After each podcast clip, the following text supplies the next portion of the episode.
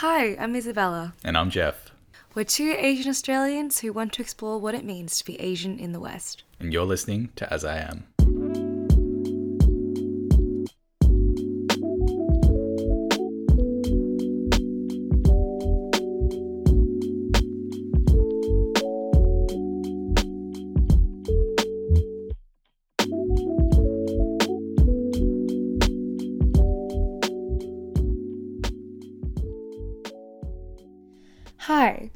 Jeff and I are so incredibly excited and privileged to be sitting down with Maryam Mohammed, who is an incredibly impressive Pakistani Australian woman.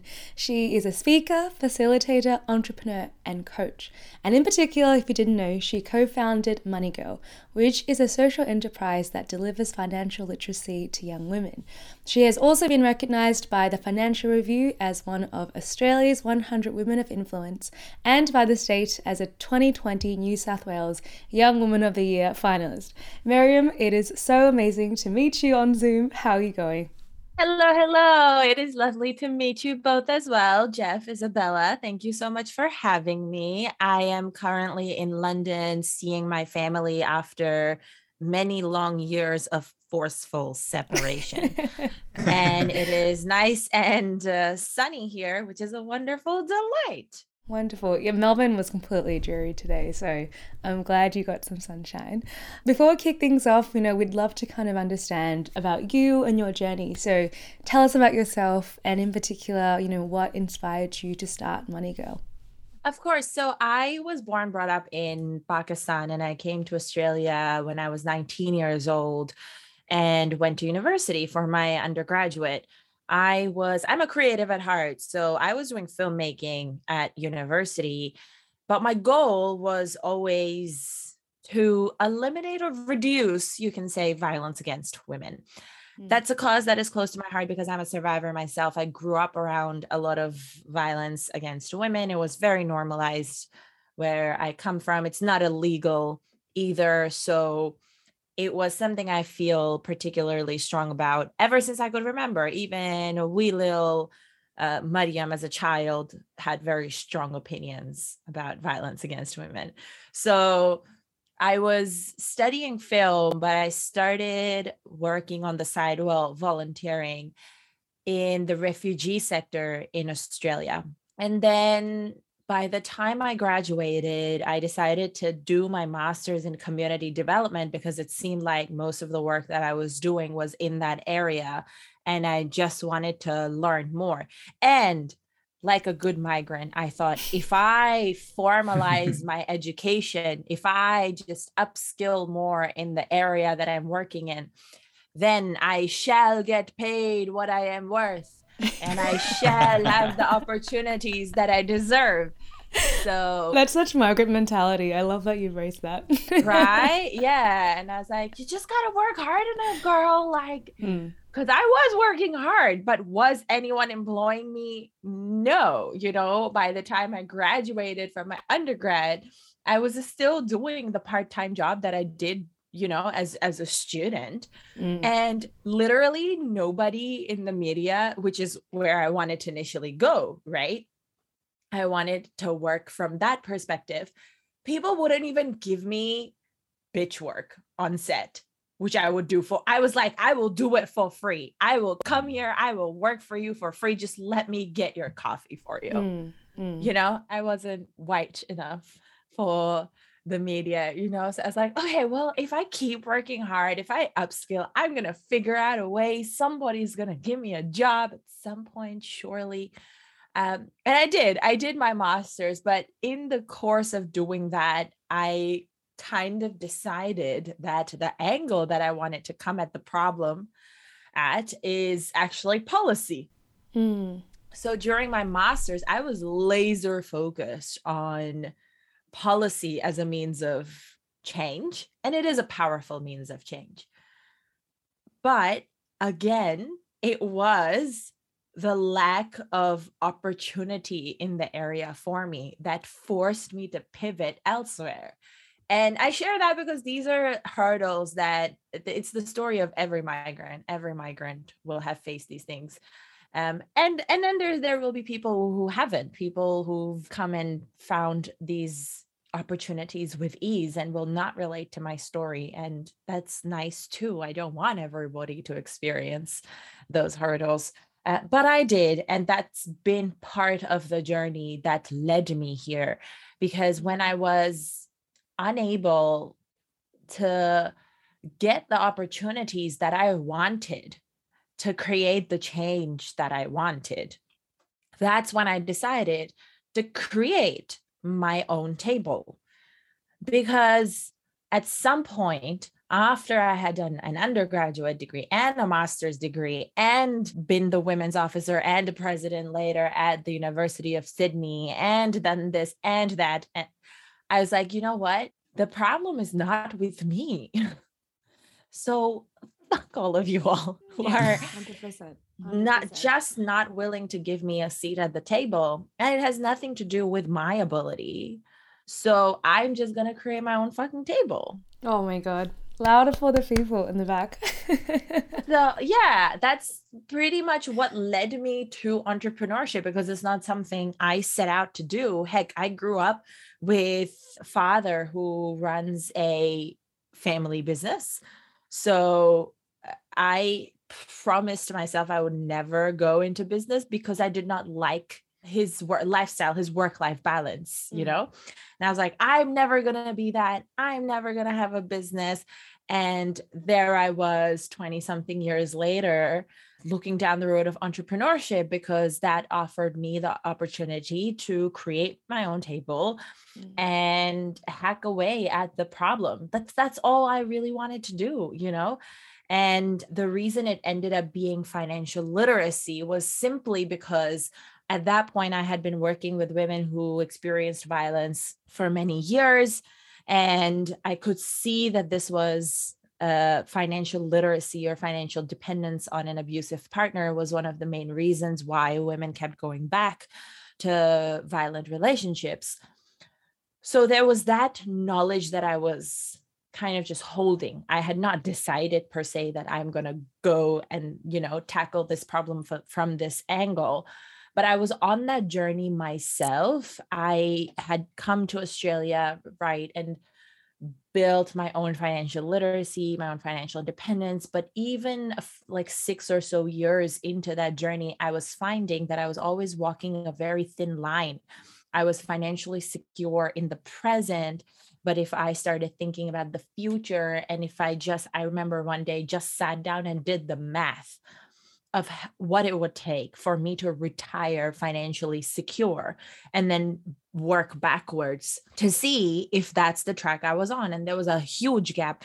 And knowing, understanding that I'm a woman who will experience a gender pay gap in the mm-hmm. workforce, should I choose to have a family, I will likely be the carer, and all of those things means that if that gap is already huge in my early 20s, it's only going to get bigger and bigger and bigger over time. So I was going to retire in poverty, even after all of the hard work that I do in my life. So I was on that journey of learning how the fuck do I make myself financially safe in the present and in the future. And my co founder, who had just graduated, was on that journey simply because she had just graduated, entering the workforce for the very first time. And she was asking herself all of these questions as well. And we were both learning together and we were realizing how hard it was at that time. This is before the Royal Commission into the banking sector happened. There was no fun podcasts in Australia to listen to. There was very few books that were not written by men about finance and wealth to read. It was so hard to access knowledge that was based in the Australian context. Mm. Yeah. For women, for women of color, for migrants, you know, it was all I could do was read The Barefoot Investor and past the first page 11 or 18 i was like well this applies to a white fella born into wealth like what am yeah. i supposed to do with this yeah and that was it melissa and i were trying to solve the problem for ourselves we wanted financial literacy that was suited for people like us mm. so we kind of had to create that for ourselves. And if we did that, we might as well share that with our peers. And that's mm. how Money Girl was born. Wow, that is awesome. so inspiring. That's yeah. awesome. That exercise where you work backwards from retirement, that was one of the first things I did when I moved out last year because that was what uh, my parents taught me to do. That is one of the most sobering things. and just, it's such a sobering exercise, but obviously so incredibly important. Uh, to highlight the need to think about that long term, your long term future, thinking about your experience once you retire um, in Australia. But I guess like for you, beyond some of the learnings that you've made, what are, what are the biggest findings in terms of financial literacy that you've learned on this journey through Money Girl? So I always thought that finance is very complicated and I, as a woman, am not confident enough. I don't know why, but I just had this relationship with personal finance, right? That it wasn't, it was something just a little bit out of reach for me. It was a little too convoluted. I couldn't understand the concepts, they were a little too complicated. And it's not for me, it's for a particular group of people who maybe perhaps work in finance or are perhaps very rich businessmen. It's not for somebody like me. And I realized that as a finance educator, I realized that most of finance, personal finance, especially, is very simple. It's just wrapped up in a lot of jargon mm. as a means to gatekeep the industry. Yeah. I don't exactly know why the finance industry likes to make up big words for simple concepts, but they do. But if you just to speak in plain English, those are for the most part very simple concepts hmm. that was one realization i was like oh okay personal finance to the extent that it applies to most people is fairly simple and it's it's just spoken about in terms that are un- not understandable to most people so that the people who are talking about it they can feel very chuffed about themselves mm. Mm. The other thing I realized was perhaps there is a confidence gap, but there's no gender gap in terms of who wants to manage money, who wants to learn about money, who is willing and able to learn about money, which before I was on this journey seemed like a very prevalent, and it is to a certain extent prevalent understanding of financial literacy is that women don't know how it impacts them. You need to teach them why it's important to learn about money. For the most part, I have found that to be entirely garbage. Hmm. In my experience working with women teaching financial literacy, women are perfectly capable in fact, in Australia, most household budgets are managed by the women leaders of the household. They're perfectly capable, they're perfectly willing to learn and want to learn and understand why it's important. It's just that for the longest time, they've just been left out of the conversation because they've been seen as irrelevant to the conversation. So I would say those are my two biggest learnings. Personal finance is actually very simple. Mm. And that there's no actual gender gap when it comes to who wants to learn about money. Yeah, I think that's so interesting. And I think your point you raised before about this notion of gatekeeping, I think is a really poignant one because I think, especially when you think about the Australian context, like you're right, it, it is very much just kind of wrapped up in this image of the barefoot investor of like a white man that's been you know born into privilege or at least a trust fund right and i think it's interesting because i mean at least for me i've noticed a really big trend in a lot of these different financial podcasts that have popped up but specifically for women but I often find that, you know, these conversations around financial literacy and independence with Australian women in particular really lack this intersectionality. I think often it's produced by a lot of white women. And I'm just curious just to understand, you know, And, and I think it's amazing to see that Money Girl fills this gap of what you said before and identified of women from migrant backgrounds, women of colour who do have particular needs or certain things that, that I feel like a lot of these white podcasts don't really tackle. Um, but I'm curious to understand, in your opinion, what you think are the particular systemic factors that lead to a disproportionate rate of you know financial literacy amongst South Asian women in particular, and what structures do we need in place to address this beyond things like podcasts?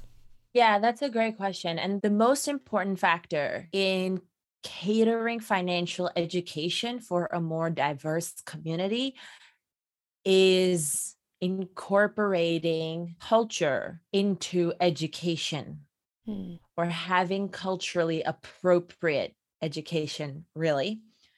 Because if we take one topic of personal finance, let's say goal setting, in a class where you have a more representative group of Australians sitting, there will be a lot more than just goal planning for the individual, their retirement, their career ambitions, their worldly wealth goals in terms of owning a property, etc.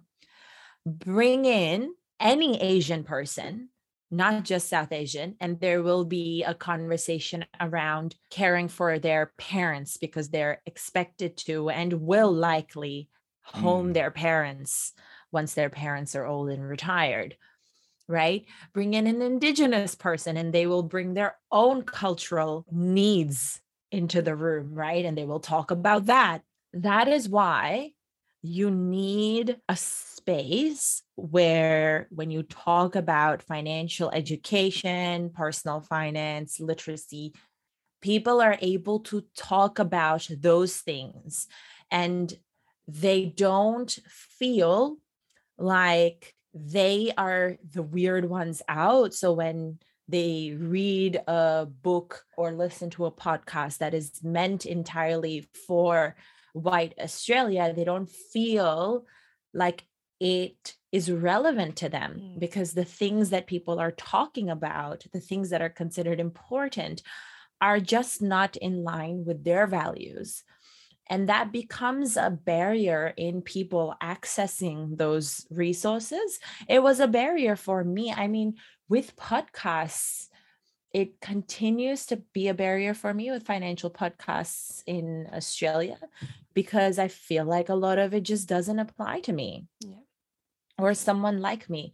So, having culturally appropriate education and and educators who can be sensitive to those needs is very important. And then, of course, there will be a whole bunch of other things. Okay. Like you asked specifically about South Asians, there will be a fair bit of religious connotations when you talk about money.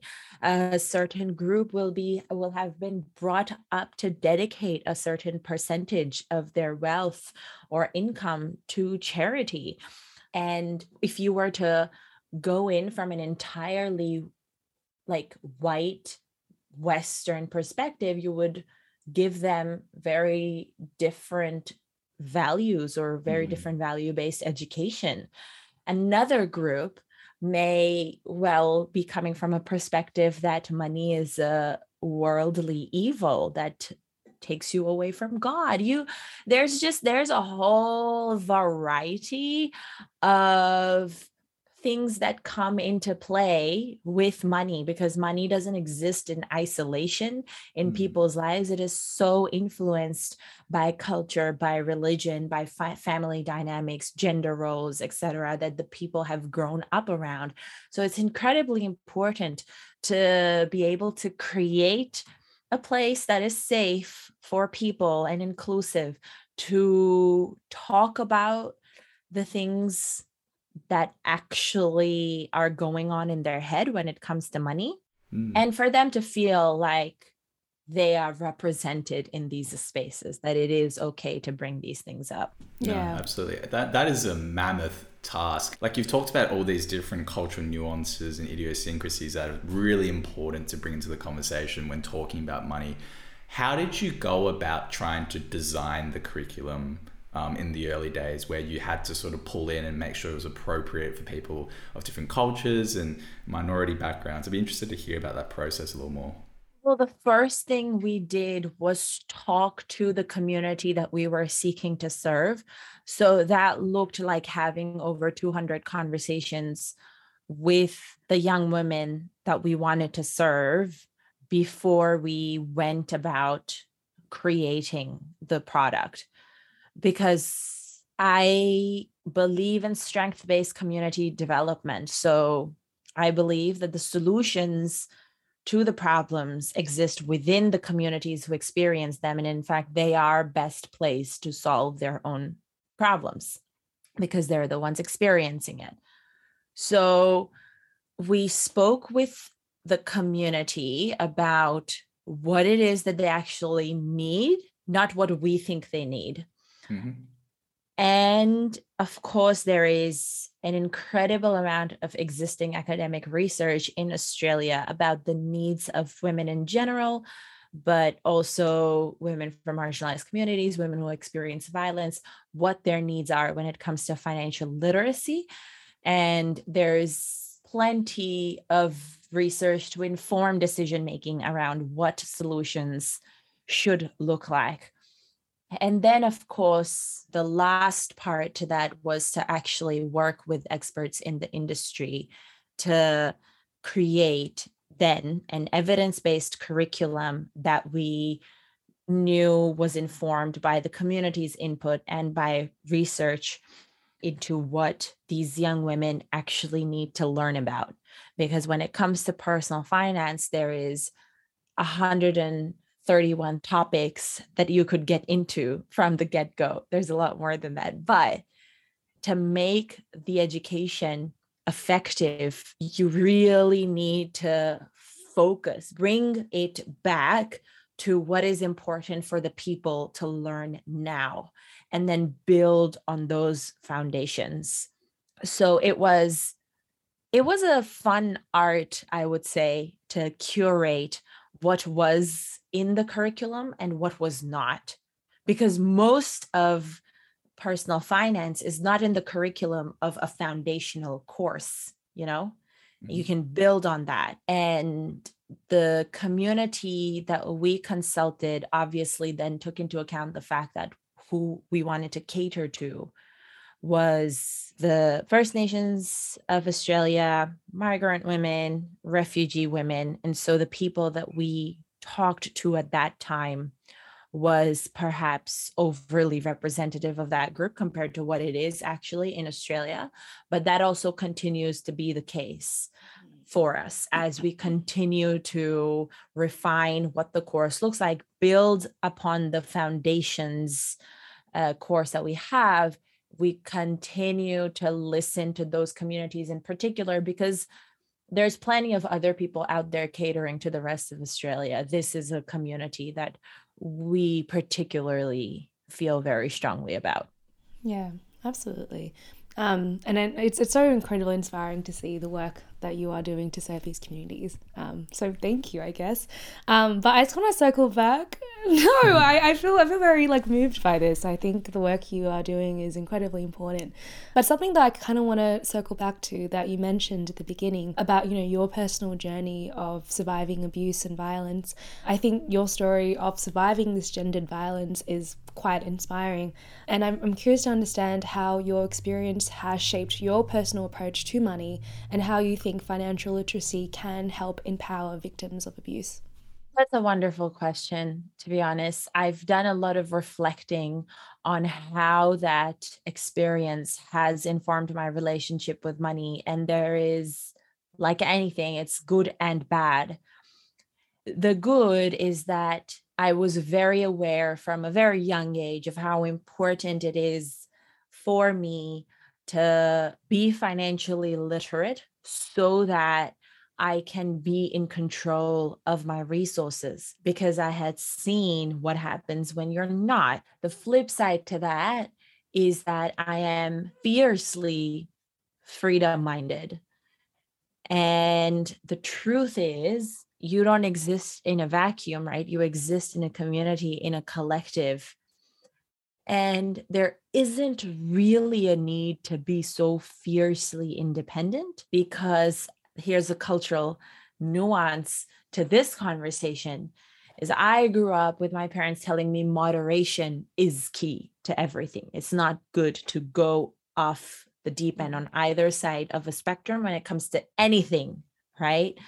And I grew up in a religious household, so they would even say that about religion. You know, they would be like, moderation is key. It's not, it's not good to be completely on the religious end or completely on the worldly end you just you mm. gotta you gotta stay in the middle mm. and i say cultural nuance because this is a perfect example of why you need spaces where people can have conversations with that cultural nuance because if i said that in a white feminist space give me your best guess of what a reaction to that would be. Probably denial, maybe?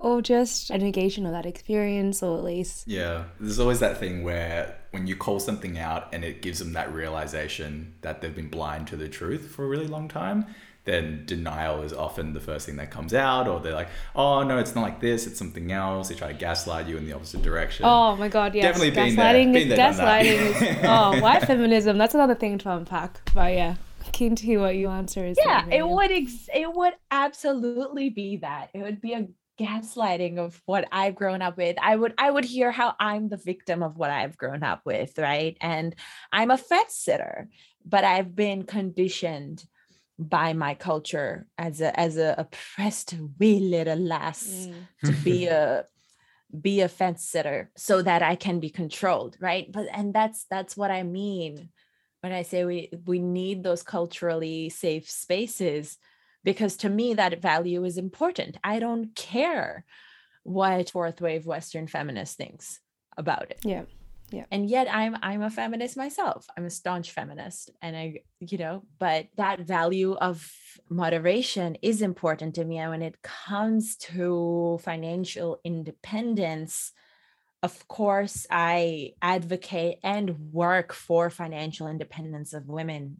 And I do believe it is important. What I do see from my experience of having been a survivor and then having been on that journey is that my independence often comes from a place of of trauma. It's a coping mechanism. It's a crutch for me because i believe that if i am just independent enough, then I will never have to be in that position again because no one will ever be a close enough partner to me to be able to exercise any power or control over me. But that comes from a place of trauma. That's not an objective truth about the universe or its people. Mm. Yeah, well, thank you so much for sharing that. I think that's incredibly moving, and it's amazing, truly, to see, you know, your past and your history kind of inform the experiences that you have now, and that you're able to kind of educate and help others who may have had similar experiences to you. Um, so, thank you so much for sharing that. You know, obviously, there's been an amazing amount of work done so far with Money Girl, but obviously, we know that it's going to like continue to grow. It's going to continue to expand. It's going to continue to do much more awesome things. Can you let us in on some of your future plans? Is there anything that you can share? Does that include a podcast? oh, I would love to have my very own show. I think you, you should. It. I think you should. I think you definitely should. Uh, look, a podcast is not currently in the works, albeit you never know. You never mm-hmm. know. Never say never. You never know. but what we are very excited about is to one continue educating the people we've already educated. So we're working on more courses that are dedicated to areas of interest for our alumni and others who might not have already gone through the Money Girl course for example, investing is obviously a huge area of interest for our community. Mm-hmm. And again, that's something I've learned through this experience is no one would have said previously to me or I had not been exposed to the fact that every woman in Australia, or most women in Australia, are super into investing it doesn't matter if they're migrants or refugees or First Nations. That's just the thing because they're interested in securing their financial future and they know there's something called investing that helps do it and they want to learn more about it. So that's something we're working on to help people continue building on that journey because we work on a very strong foundational course at the moment. Um, and we want people to continue building on that journey. The other uh, very exciting thing that we want to do is to grow internationally. Mm, yes, because this is, I mean, that was always the blue skies goal for Money Girl. But in the next couple of years, we should be able to try that out for realsies. So exciting. Oh my I mean, God. you and me both. Uh, right now, I got getting started uh, in shares for dummies right here hey. because I'm, I'm ch- it was a 2022 resolution because I was one of those people who was like, I don't need this. I don't I don't need to do any of this. And then I did that exercise. I was like, I'm gonna be broke. Yes. I don't do something uh, outside of my normal income, which as it is is just okay. But um, so super glad that that is sort of like a focus area because it is super duper important. I've got here in my notes that an app would be really cool, and I know that's such a I guess like current digital wavy thing, but picture this, and this is a free idea, it's all yours. Say someone does the foundational course, they gain all this new financial literacy and confidence. An app that helps them, you know, manage their finances, continue learning resource, something that is personalized to whatever cultural needs, whatever um, needs that are unique to this individual, and then that's something that helps them continue to progress. Just an idea. Love that. It's all yours if you want it. yes. Oh, thank you, Jeff. We, um, we maybe we need to do a little hackathon so we can yeah, get all yeah, these ideas. Yeah, let's do it. I'm always down for that. So, um, Jeff, are you helping me build this? By the way. I might. I can def. This is kind of what I do for work, not the actual development side, but all the research and that sort of stuff. Maybe we can. Maybe we can work on this together. The collab. We'll talk. We'll we'll talk after this. Um, and you know, as a, as a last question, or, or maybe second last question, we always love to get some advice from our amazing guests that we can pass on to our listeners. And today, the question we want to ask you is, you know, what advice would you give to our listeners who are interested in becoming more financially literate or want to become more active in this space? Okay, so the first thing that I would say is just start because that is the most daunting part of this journey. Mm. you know they say the best uh, the best time to start was yesterday and the next best time is today. That is true for your personal finance journey as well and it's true for every little component within this journey whether you're talking about saving whether you're talking about investing. It's okay if you haven't done it so far. Starting will be the most daunting part. So just to start start small and start imperfect but the most important part is to start Oh, fantastic. And honestly, I think that's advice that I need to hear. Like you, Jeff, I've been putting this off for so long now, particularly investing. So, yeah, no, honestly. So, no, that is really good advice for me personally. So, thank you, Miriam. I love um, it. Okay, we're also starting our next course in April. So I think I'll save you both a spot because y'all need to. Oh start. my God. Yes, please. Not even joking about that. I would, I would 100% do that. Yeah. Send us a link. All right. Last but not least, who is the one person you'd actually love to see in this podcast or to just interview in general or chat, have dinner with? Dead or alive? okay. Look, this is this is a blue sky goal. Okay for you guys and for me, but somebody I would love to interview is AOC. Oh, oh, oh, imagine. Oh my God. Imagine. Every time AOC puts up Ask Me Anything, I always ask her, When can I interview you? because maybe one day oh my fucking god, I'm a fucking creep. What the fuck are you doing? I always ask her that because I'm just hoping one day she's gonna be like, girl, fine. Oh yeah, she god. came. She sees the same username like pop up every single time. you got to reward persistence. You got to reward persistence. Correct. Correct. All right, we'll try for you. We'll try. Yeah, we'll let you we'll- know when we'll- that happens. we'll try. We'll try and make some magic work. I think we have some people. oh, fantastic. Uh, before we wrap up, though, was there anything in particular you'd want to plug about Money Girl? Here's your opportunity. Amazing. Okay. So, like I said, the next course for Money Girl is enrolling in April 2022. We open enrollments to the public only twice a year. So, if you have been meaning to start your personal finance journey, here is your chance. and I will, of course, send the link to you both to share with your community so people can sign up. Oh, fantastic. Well, thank you so much, Miriam. This has been an incredible podcast episode for me personally. I think it's both been so inspiring to hear your story and to see how you continually help people and educate those in this really important space. So, thank you so much for your time again. It's been an absolute pleasure. Thank you both for having me. It's been my pleasure. anytime. And we'll include all those links uh, so that you guys can access and join the course as well. But if you enjoyed this podcast, make sure you give it five stars wherever you get your podcast. Otherwise, we'll catch you guys on the next episode. See you later.